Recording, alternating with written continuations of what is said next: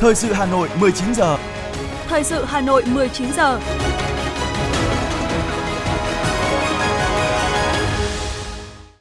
Quang Minh và Thu Thảo xin kính chào quý vị và các bạn. Bây giờ là chương trình thời sự tối của Đài Phát thanh và Truyền hình Hà Nội, phát sóng trực tiếp trên sóng phát thanh. Tối nay thứ bảy, ngày mùng 8 tháng 10 năm 2022. Chương trình có những nội dung chính sau đây.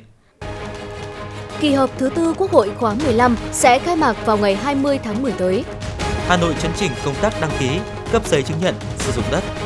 Liên quan đến Ngân hàng Thương mại Cổ phần Sài Gòn SCB, Ngân hàng Nhà nước khuyến cáo không nên rút tiền trước hạn.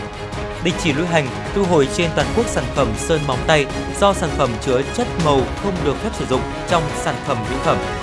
Máy bay Việt Nam Airlines quay đầu khẩn để cứu hành khách. Phần tin thế giới có những thông tin Hội nghị thượng đỉnh không chính thức EU thảo luận về hàng loạt vấn đề cấp bách, trong đó tập trung vào tình hình liên quan đến cuộc xung đột tại Ukraine. Canada cấm các lãnh đạo của lực lượng vệ binh cách mạng Hồi giáo Iran nhập cảnh. Sau đây là nội dung chi tiết sẽ có trong chương trình. Thưa quý vị, kỳ họp thứ tư Quốc hội khóa 15 sẽ khai mạc vào ngày 20 tháng 10 và dự kiến bế mạc vào ngày 18 tháng 11 năm 2022. Quốc hội sẽ họp tập trung tại nhà Quốc hội. Theo dự kiến nội dung chương trình, tại kỳ họp thứ tư, Quốc hội sẽ xem xét thông qua 7 dự án luật, 3 dự thảo nghị quyết, cho ý kiến 7 dự án luật khác. Bên cạnh đó, Quốc hội sẽ xem xét các báo cáo về đánh giá kết quả thực hiện, kế hoạch phát triển kinh tế xã hội, dự toán ngân sách nhà nước, kế hoạch đầu tư công vốn ngân sách nhà nước năm 2022,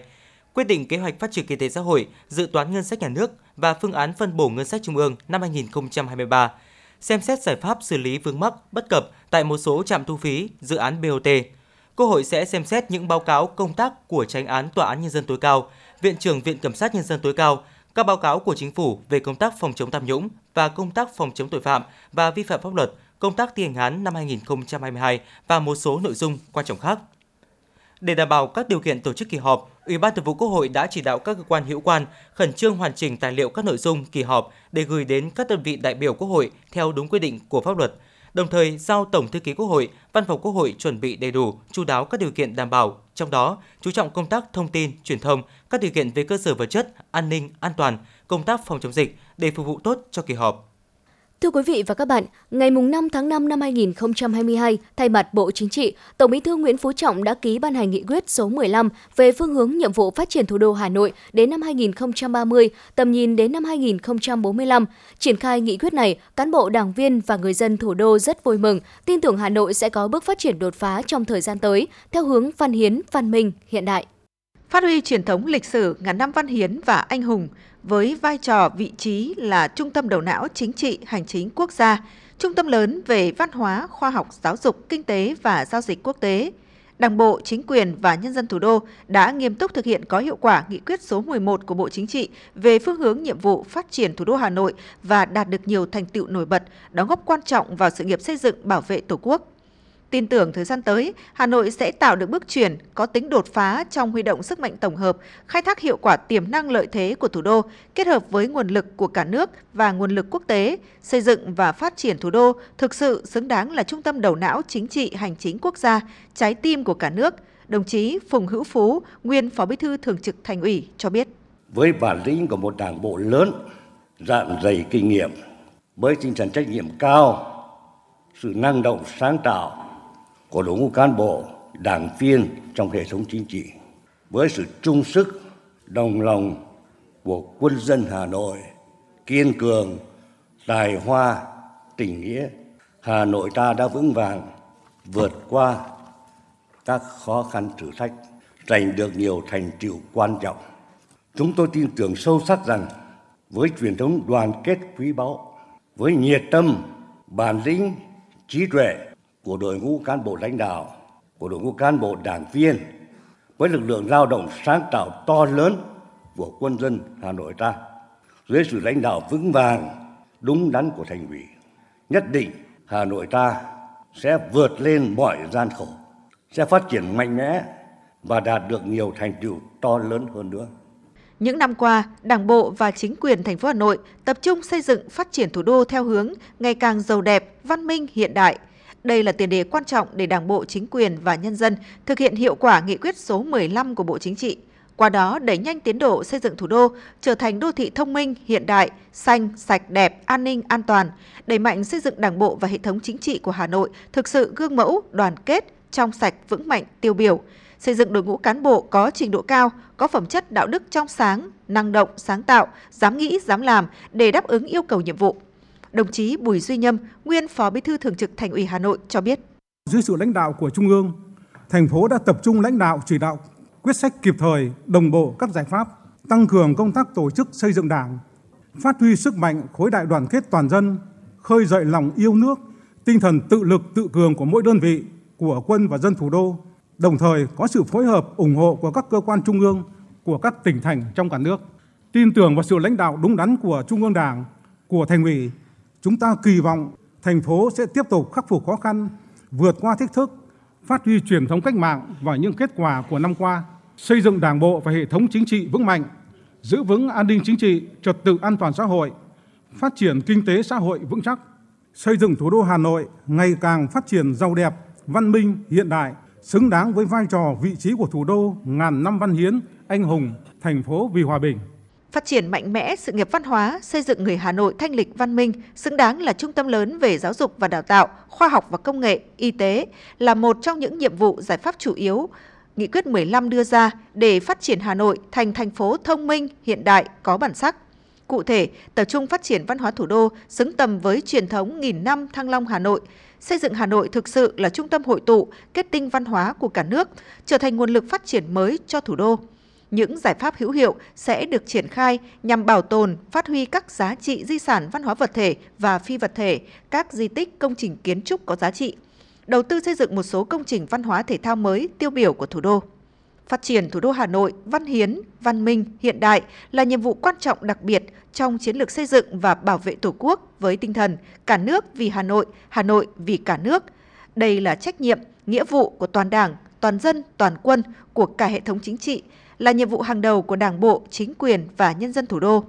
Do đó, Nghị quyết số 15 đã chỉ ra một số nhiệm vụ giải pháp trọng tâm, trong đó có việc phát triển sản phẩm làng nghề, nhất là các làng nghề truyền thống và các dịch vụ đặc trưng của thủ đô. Định hướng này sẽ giúp cho các huyện ngoại thành ngày càng đi lên, góp phần cùng thủ đô phát triển bứt phá trong thời gian tới.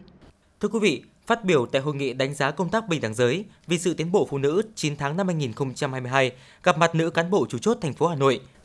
Sáng nay, Phó Chủ tịch Ủy ban nhân dân thành phố Trử Xuân Dũng, trưởng ban vì sự tiến bộ phụ nữ thành phố Hà Nội chúc mừng sự phát triển của đội ngũ cán bộ nữ thủ đô, đồng thời bày tỏ sự trân trọng, cảm ơn những đóng góp quan trọng của cán bộ nữ cho sự phát triển của thành phố. Khẳng định đóng góp vào thành tiệu chung của thành phố có công sức của các tầng lớp phụ nữ thủ đô, Phó Chủ tịch Ủy ban nhân dân thành phố Trử Xuân Dũng nhấn mạnh, để hoàn thành các chỉ tiêu, kế hoạch thực hiện công tác bình đẳng giới và vì sự tiến bộ của phụ nữ trên địa bàn trong năm 2022, Phó Chủ tịch Ủy ban nhân dân thành phố đề nghị Ban vì sự tiến bộ của phụ nữ Hà Nội cũng như các quận huyện thị xã đẩy mạnh công tác tuyên truyền, giáo dục về giới, bình đẳng giới, chính sách pháp luật liên quan đến phụ nữ để các cấp các ngành và mọi người dân nhận thức đúng đắn, sâu sắc hơn về vị trí và vai trò, khả năng to lớn của phụ nữ trong xã hội,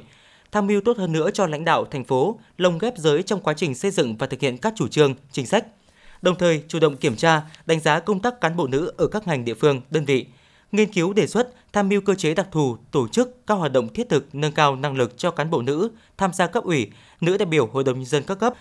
Trước đó, các cán bộ nữ chủ chốt thành phố, quận huyện thị xã và ban vì sự tiến bộ của phụ nữ thành phố đã đến dân hương tại đền Hát Môn, huyện Phúc Thọ, tham quan nhà tưởng niệm đồng chí Nguyễn Thị Định. Sáng nay, Văn phòng Điều phối Nông thôn mới Hà Nội phối hợp với Viện Nghiên cứu Văn hóa và Phát triển tổ chức Diễn đàn Văn hóa Doanh nhân Việt Nam năm 2022 với chủ đề Doanh nhân Việt Nam, tâm tài công hiến, phụng sự Tổ quốc, đồng hành cùng dân tộc. Diễn đàn Văn hóa Doanh nhân Việt Nam năm nay nằm trong chuỗi sự kiện giới thiệu sản phẩm ô cốp gắn với văn hóa các tỉnh đồng bằng sông Hồng năm 2022. Sự kiện thu hút gần 200 doanh nhân, nghệ nhân, nghệ sĩ và đông đảo các nhà khoa học tiêu biểu của cả nước – Tại diễn đàn, các đại biểu đã tập trung thảo luận về các giải pháp chuyển đổi số và xây dựng hệ sinh thái truyền thông marketing 4.0, lan tỏa câu chuyện sản phẩm và tinh thần người Việt ưu tiên dùng hàng Việt, tăng cường liên kết sản xuất kinh doanh theo chuỗi ra mắt diễn đàn văn hóa doanh nhân Việt Nam. Đặc biệt, trong sự kiện, các nghệ nhân doanh nhân, nhà khoa học đã thảo luận và đưa ra khuyến nghị cũng như cam kết xây dựng văn hóa doanh nghiệp và phát huy tinh thần doanh nhân Việt Nam tâm tài công hiến, phụng sự Tổ quốc, đồng hành cùng dân tộc. Đây cũng chính là bộ quy tắc ứng xử của doanh nhân với cộng đồng hướng đến sự phát triển toàn diện và bền vững trong giai đoạn hiện nay.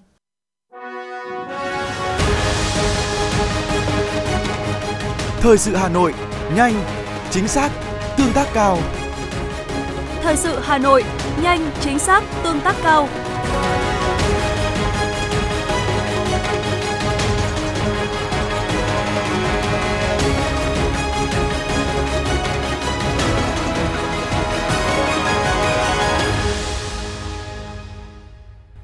Quý vị và các bạn, chiều nay tại Nhà hát lớn Hà Nội đã diễn ra chương trình tổng duyệt chương trình nghệ thuật Bản giao hưởng hòa bình với chủ đề Hà Nội linh thiêng hào hoa, tôn vinh những giá trị cao quý hồn cốt làm nên một thăng long Hà Nội linh thiêng và hào hoa.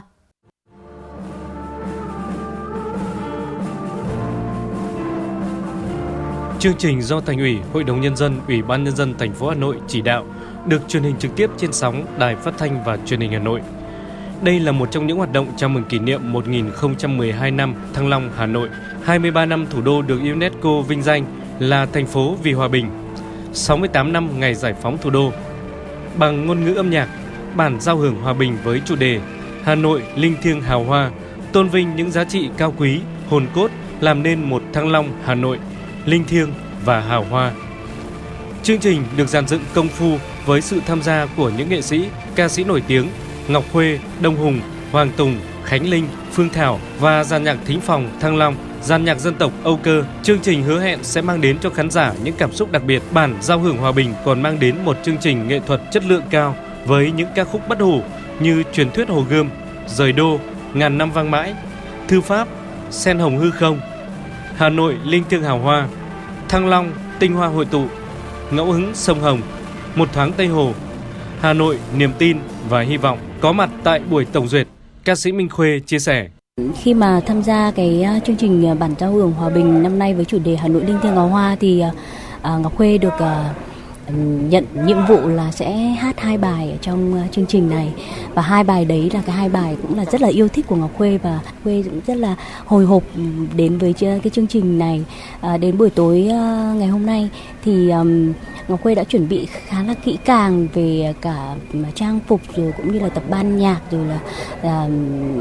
tổng thể của chương trình. Uh, cho nó làm thế nào để cho nó phù hợp nhất và và và nó đẹp nhất, long lanh nhất để lên hình. Có thể nói Thăng Long Hà Nội giữ một vị trí và sứ mệnh đặc biệt là nơi hội tụ kết tinh và lan tỏa những giá trị cao quý nhất mảnh đất được xem là lõi vàng của nền văn hiến Việt Nam, trải qua ngàn năm với biết bao biến động dữ dội giữa các triều đại và thời kỳ lịch sử. Thăng Long Hà Nội vẫn mãi là vùng đất địa linh nhân kiệt. Âm hưởng hào sảng của bản giao hưởng Hòa Bình không chỉ vang lên ngay tại Đoan Môn, di tích lớn nhất trong số các công trình kiến trúc của Hoàng thành Thăng Long, nhà hát lớn Hà Nội, sang trọng bậc nhất, mà còn vọng về từ những địa danh linh thiêng nhất của thủ đô là người con sống ở Hà Nội khi được thông tin có chương trình nghệ thuật Bản Giao hưởng Hòa Bình tổ chức tại Nhà hát lớn Hà Nội. Chị Phạm Thị Thanh Hoa rất háo hức và mong Hà Nội luôn đổi mới và phát triển. Chị Hoa chia sẻ. Qua uh, truyền thông thì được biết là uh, đêm uh, ngày 8 tháng 10 uh, Hà Nội sẽ tổ chức uh, một cái buổi uh, bản uh, giao hưởng hòa bình. Thì tôi nghĩ là ở đây là sẽ hội tụ rất nhiều những cái bản này bài hát về Hà Nội cũng như là ca ngợi về Hà Nội và ca ngợi về đất nước thì tôi nghĩ là đây cũng là mấy dịp mà để người dân Hà Nội Ờ, nhìn nhận lại đánh giá lại những cái à, thành tiệu sau à, 68 năm à, thủ đô đã giải phóng và tôi nghĩ là 68 năm qua thì Hà Nội đã đổi mới rất là nhiều và những người dân Hà Nội thì cũng rất là tự hào về một thành phố giàu bản sắc văn hóa, một thành phố vì hòa bình. Trải qua ngàn năm lịch sử, Hà Nội hôm nay vẫn lưu giữ trong mình biết bao giá trị văn hóa truyền thống. Thủ đô Hà Nội vẫn là lá cờ đầu trong các lĩnh vực phát triển kinh tế văn hóa, giáo dục, giải quyết các vấn đề đô thị, môi trường, đời sống nhân dân phát triển, nỗ lực, giữ cho được cái hồn cốt của mảnh đất, kinh sư muôn đời. Hồn cốt ấy chính là niềm tự hào của mỗi người dân Việt Nam về mảnh đất Thăng Long Hà Nội, linh thiêng và hào hoa. Bản Giao hưởng Hòa bình sẽ phát sóng trực tiếp vào 20 giờ tối nay trên kênh 1 và kênh 2 và phát trực tuyến trên các nền tảng số TikTok, Facebook và YouTube của Đài Phát thanh và Truyền hình Hà Nội.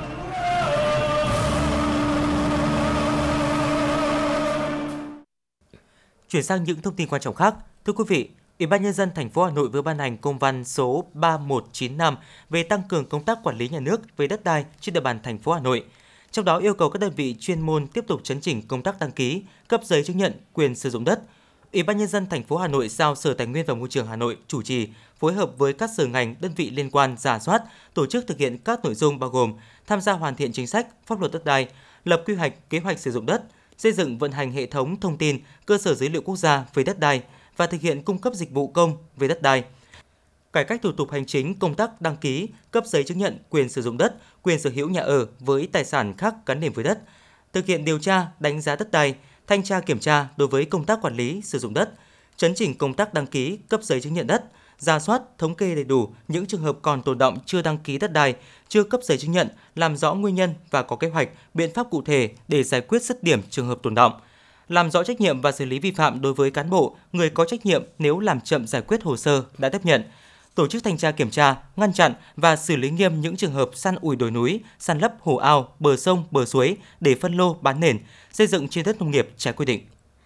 Cùng với đó, thanh tra kiểm tra dự án chậm làm thủ tục cấp giấy chứng nhận quyền sử dụng đất, quyền sở hữu nhà ở và tài sản khác gắn liền với đất cho người mua nhà ở, các vi phạm đối với việc thực hiện quy hoạch, kế hoạch sử dụng đất, việc chuyển mục đích sử dụng đất trồng lúa, rừng đặc dụng, rừng phòng hộ, công trình dự án đã được Thủ tướng Chính phủ chấp thuận việc chuyển mục đích, thanh tra kiểm tra vi phạm trong việc tách thửa phân lô, bán nền, làm phá vỡ quy hoạch, ảnh hưởng đến thị trường bất động sản, công tác xác định giá đất, công tác thực hiện đấu giá quyền sử dụng đất trên địa bàn chấn chỉnh, tổ chức sắp xếp bố trí hợp lý công tác tiếp nhận hồ sơ, giải quyết thủ tục hành chính cho người dân, không để tình trạng quá tải, kéo dài thời gian tiếp nhận, giải quyết hồ sơ làm phát sinh tiêu cực, nhũng nhiễu, gây bức xúc trong nhân dân. Giả soát, tham mưu sửa đổi, bãi bỏ các thủ tục không hợp lý, kéo dài thời gian thực hiện, gây phiền hà cho người dân và doanh nghiệp khi thực hiện giao dịch đất đai, Thưa quý vị, thành phố Hà Nội cũng yêu cầu tổ chức thanh tra kiểm tra toàn diện đối với các diện tích đất có nguồn gốc từ nông lâm trường, bàn giao về địa phương quản lý còn khó khăn, vướng mắc trong việc giao đất, cho thuê đất, cấp giấy chứng nhận quyền sử dụng đất, quyền sở hữu nhà ở và tài sản khác gắn liền với đất, tổng hợp để đề xuất báo cáo cấp có thẩm quyền xem xét xử lý theo quy định. Sở Tài nguyên và Môi trường chủ trì phối hợp với Sở Tài chính, Cục Thuế thành phố tham mưu Ủy ban nhân dân thành phố Hà Nội đảm bảo dành tối thiểu 10% tổng số thu tiền từ tiền sử dụng đất, tiền thuê đất hàng năm cho việc đo đạc lập bản đồ địa chính, đăng ký đất đai, cấp giấy chứng nhận, xây dựng cơ sở dữ liệu đất đai và vận hành hệ thống thông tin đất đai. Trước mắt ưu tiên bố trí cho hoạt động quản lý, xây dựng, nâng cấp, duy trì, vận hành hệ thống thông tin và cơ sở dữ liệu đất đai.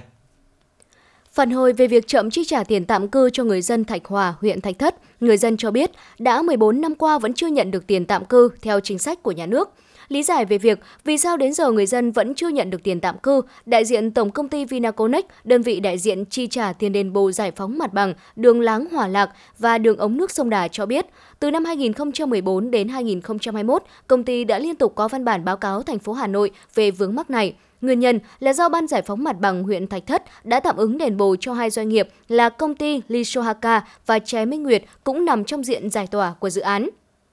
nhưng đến nay vẫn chưa có quyết định phương án bồi thường hỗ trợ, dẫn tới không có chứng từ để quyết toán với kho bạc. Ngoài ra, khoản tiền 2% kinh phí cho ban giải phóng mặt bằng cũng chưa đủ chứng từ để hoàn tạm ứng dẫn tới việc kho bạc nhà nước không thể cho ứng nguồn tiếp. Nếu nguyên nhân chậm trễ là do thủ tục hành chính, thì đề nghị các cơ quan chức năng cần sớm hoàn thiện thủ tục, chi trả tiền, đảm bảo quyền lợi hợp pháp của bà con.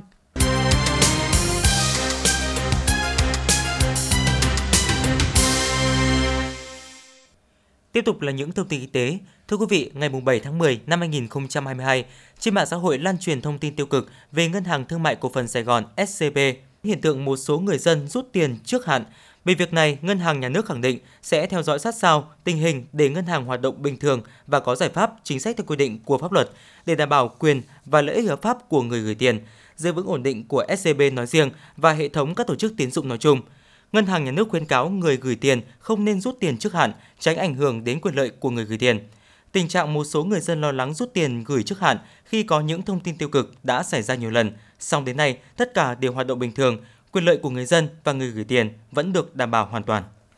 Chủ tịch Hội đồng Quản trị Công ty Cổ phần Tập đoàn Vạn Thịnh Phát bị bắt vì có dấu hiệu vi phạm pháp luật trong việc phát hành trái phiếu, huy động tiền của nhà đầu tư của các công ty, đơn vị liên quan, Công ty Cổ phần Tập đoàn Đầu tư An Đông. Vào trưa ngày hôm nay, Cơ quan Cảnh sát điều tra Bộ Công an đã thực hiện lệnh khám xét nơi ở, nơi làm việc của bà Trương Mỹ Lan, sinh năm 1965, Chủ tịch Hội đồng Quản trị Công ty Cổ phần Tập đoàn Vạn Thịnh Phát. Bà Trương Mỹ Lan bị bắt để điều tra, xác minh một số hành vi có dấu hiệu vi phạm pháp luật trong việc phát hành trái phiếu, huy động tiền của nhà đầu tư của các công ty, đơn vị liên quan, Công ty Cổ phần Tập đoàn Đầu tư An Đông. Liên quan đến sự việc trên, Ủy ban Chứng khoán Nhà nước khẳng định thị trường chứng khoán Việt Nam vẫn được vận hành và hoạt động bình thường, đồng thời khuyến cáo các nhà đầu tư cần bình tĩnh, phân tích cụ thể rủi ro và tiềm năng cơ hội trên thị trường chứng khoán để ra quyết định đầu tư hiệu quả. Cục Quản lý Dược thông báo đình chỉ lưu hành, thu hồi trên toàn quốc sản phẩm sơn móng tay Daring tôn đỏ cam 16ml trên nhãn ghi thông tin sản xuất và chịu trách nhiệm công ty trách nhiệm hữu hạn một thành viên sản xuất thương mại dịch vụ Cẩm Tú Daring, địa chỉ 312 trên 20 Kinh Dương Vương, phường An Lạc, quận Bình Tân, thành phố Hồ Chí Minh. Phân phối, công ty trách nhiệm hữu hạn sản xuất thương mại phát triển Hân Thịnh, địa chỉ 403 trên 28 trên 33, đường Tân Chánh Hiệp 10, quận 12, thành phố Hồ Chí Minh. Lý do thu hồi, mẫu kiểm nghiệm sản phẩm chứa chất màu pigment orange 5 không được phép sử dụng trong sản phẩm mỹ phẩm theo quy định. Cục Quản lý Dược yêu cầu hai công ty trên phải gửi thông báo thu hồi tới những nơi phân phối, sử dụng lô sản phẩm sơn móng tay nêu trên, tiếp nhận sản phẩm trả về từ những cơ sở kinh doanh và tiến hành thu hồi toàn bộ lô sản phẩm không đáp ứng quy định. Cục Quản lý Dược cũng đề nghị Sở Y tế Thành phố Hồ Chí Minh kiểm tra những công ty trên trong việc chấp hành các quy định của pháp luật, giám sát việc thu hồi lô sản phẩm sơn móng tay không đáp ứng quy định, xử lý và xử phạt vi phạm theo quy định hiện hành và báo cáo kết quả về Cục Quản lý Dược trước ngày 30 tháng 11 năm 2022.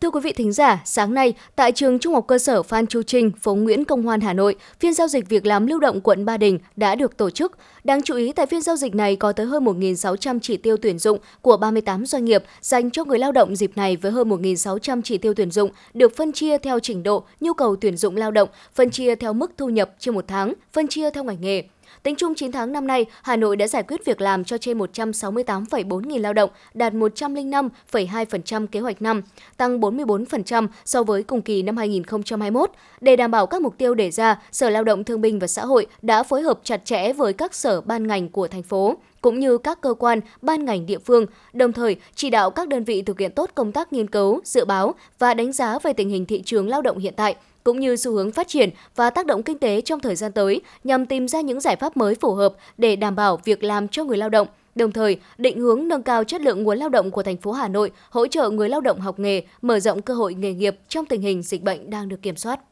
Thưa quý vị, chuyến bay mang số hiệu VN210 khởi hành từ thành phố Hồ Chí Minh đi Hà Nội vào lúc 10 giờ sáng nay đã phải quay đầu hạ cánh tại sân bay Tân Sơn Nhất sau gần 1 giờ bay. Thông tin từ Vietnam Airlines cho hay, khi chuyến bay cất cánh được 30 phút, một hành khách 44 tuổi ngồi ghế 17H có biểu hiện tăng huyết áp và khó thở. Ngay lập tức, tổ bay thực hiện nhiều biện pháp hỗ trợ cần thiết nhưng tình trạng sức khỏe của hành khách không cải thiện. Chuyến bay hạ cánh lúc 11 giờ 05 và hành khách đã được bác sĩ hàng không kiểm tra sức khỏe, uống thuốc ổn định huyết áp. Hiện tại, tình trạng sức khỏe của hành khách đã ổn định và được tiếp tục theo dõi, nghỉ ngơi tại phòng y tế sân bay. Chuyến bay VN210 sau đó được nạp thêm dầu và cất cánh trở lại vào lúc 11 giờ 45 phút đi Hà Nội. Chuyến bay này dự kiến hạ cánh tại sân bay Nội Bài lúc 14 giờ 05, chậm gần 2 giờ so với kế hoạch ban đầu. Cũng trong sáng nay, chuyến bay VN1542 khởi hành từ Huế đi Hà Nội trong quá trình chuẩn bị cất cánh đã phải quay trở lại nhà ga để kiểm tra sức khỏe hành khách ngồi ghế 35D sau khi xuất hiện nhiều biểu hiện bất thường. Hành khách được kiểm tra sức khỏe trong nhà ga và về nhà cùng người thân khi tình trạng sức khỏe đã ổn định. Sau khi kiểm tra, chuyến bay khởi hành lúc 9 giờ 24, trễ 20 phút so với kế hoạch. Liên tiếp những ngày qua, máy bay của Vietnam Airlines đã phải quay đầu, hạ cánh khẩn cấp hoặc tạm hoãn khởi hành vì lý do liên quan đến sức khỏe của hành khách. Mặc dù sự việc phát sinh liên quan đến thay đổi hành trình, hạ cánh khẩn cấp gây ra tốn kém nguồn lực, chi phí cho hãng, nhưng Vietnam Airlines luôn đặt ưu tiên về an toàn tính mạng, sức khỏe của hành khách lên hàng đầu. Vietnam Airlines xin cáo lỗi và mong nhận được sự cảm thông, chia sẻ của các hành khách trên các chuyến bay bị ảnh hưởng. Hãng cũng khuyến nghị hành khách, đặc biệt là các hành khách có các bệnh mãn tính, hành khách có tiền sử các bệnh lý về tim mạch, huyết áp, chủ động theo dõi và đảm bảo tình hình sức khỏe trước khi thực hiện chuyến bay. Đồng thời, hành khách nên mang theo thuốc dự phòng được bác sĩ kê đơn để có thể sử dụng trong trường hợp cần thiết.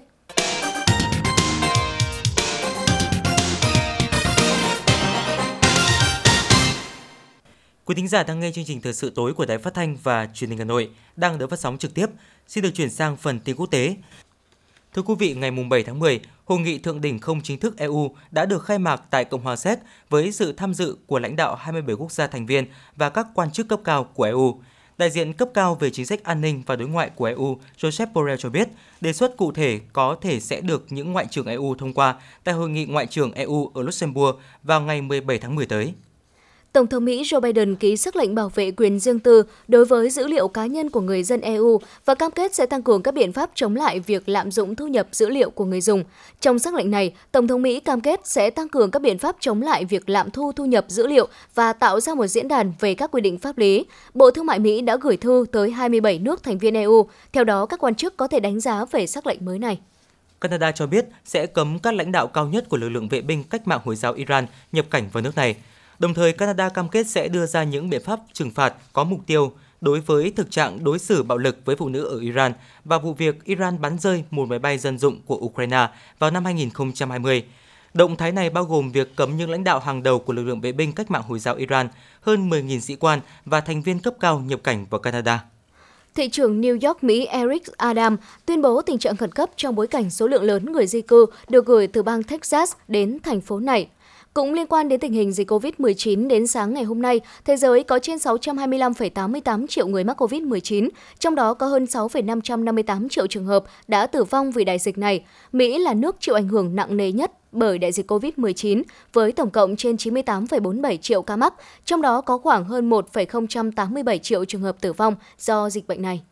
Tại tâm dịch COVID-19 lớn thứ hai thế giới là Ấn Độ, vào ngày hôm qua, nước này ghi nhận tổng cộng trên 44,6 triệu người nhiễm virus SARS-CoV-2, bao gồm hơn 528.700 trường hợp thiệt mạng vì COVID-19 tại quốc gia Nam Á này. Pháp hiện là điểm nóng dịch bệnh lớn thứ ba thế giới với hơn 155.400 bệnh nhân COVID-19 không qua khỏi, trong tổng số trên 35,76 triệu người nhiễm bệnh ở quốc gia này. Brazil có tổng cộng trên 34,75 triệu ca mắc COVID-19, cao thứ tư thế giới, và hơn 686.700 người tử vong vì căn bệnh này, cao thứ hai toàn cầu chỉ sau Mỹ. Vaccine tăng cường của Pfizer-BioNTech hiện được cấp phép sử dụng cho người trên 12 tuổi, là loại vaccine tăng cường thứ hai được Bộ Y tế Canada phê duyệt. Tháng 9, cơ quan này đã bật đèn xanh cho vaccine được điều chỉnh của hãng Moderna làm mũi tăng cường ngừa COVID-19 cho người trên 18 tuổi. Cả hai vaccine này đều có hiệu quả ngừa biến thể Omicron và những dòng phụ của biến thể này bao gồm BA.4 và BA.5. Mỹ mở rộng sử dụng vaccine GSK trong thai kỳ để ngăn ngừa bệnh ho gà ở trẻ sơ sinh. Việc tiêm vaccine Bostric trong thời kỳ mang thai sẽ tăng cường các kháng thể ở người mẹ và kháng thể này sẽ được truyền sang thai nhi đang trong giai đoạn phát triển.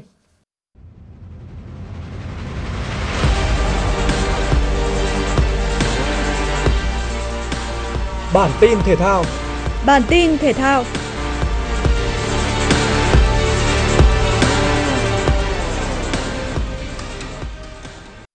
U17 Việt Nam tiếp đón Nepal tại lượt trận thứ hai bảng F vòng loại U17 châu Á 2023.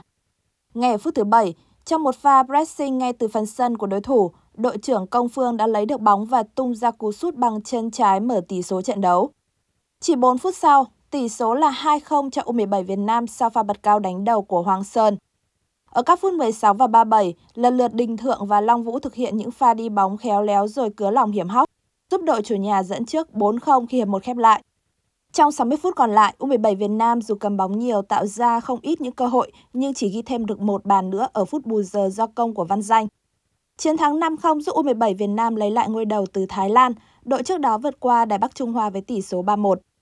Trận đấu giữa Việt Nam và Thái Lan vào ngày 9 tháng 10 sẽ quyết định đội nào lọt vào vòng chung kết U17 châu Á với tư cách đầu bảng. Werder Bremen là một trong những đội thi đấu trên sân khách hay nhất Bundesliga mùa này với thành tích bất bại từ đầu mùa.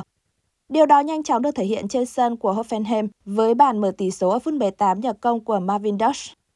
Đội chủ nhà không mất tinh thần sau bàn thua sớm và đẩy cao đội hình tìm bàn gỡ. Từ đường lên bóng nhanh ở phút 32, Munas Dabur đã dứt điểm khéo léo đưa trận đấu về thế cân bằng. Tuy vậy ở phút 82, Stanley Noski phạm lỗi trong vòng cấm khiến Hoffenheim phải chịu phạt đền. Trên chấm 11 m Niklas Fulkrug củng cố ngôi đầu danh sách vua phá lưới với bàn thắng thứ 7 trong mùa giải, đồng thời ấn định chiến thắng 2-1 cho đội khách.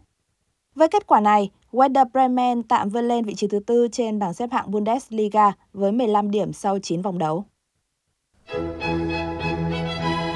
Tin gió mùa đông bắc thành phố Hà Nội. Thưa quý vị, bộ phận không khí lạnh đã báo tiếp tục di chuyển xuống phía Nam. Ngày mai ngày 9 tháng 10, bộ phận không khí lạnh này sẽ ảnh hưởng đến thành phố Hà Nội. Từ đêm mai trời chuyển lạnh, nhiệt độ thấp nhất các nơi phổ biến từ 18 đến 20 độ C, gió đông bắc cấp 3. Dự báo thời tiết đêm nay và ngày mai ở các quận nội thành và các huyện phía Nam nhiệt độ từ 19 đến 29 độ C, các huyện phía Tây và Bắc thành phố từ 18 đến 28 độ C.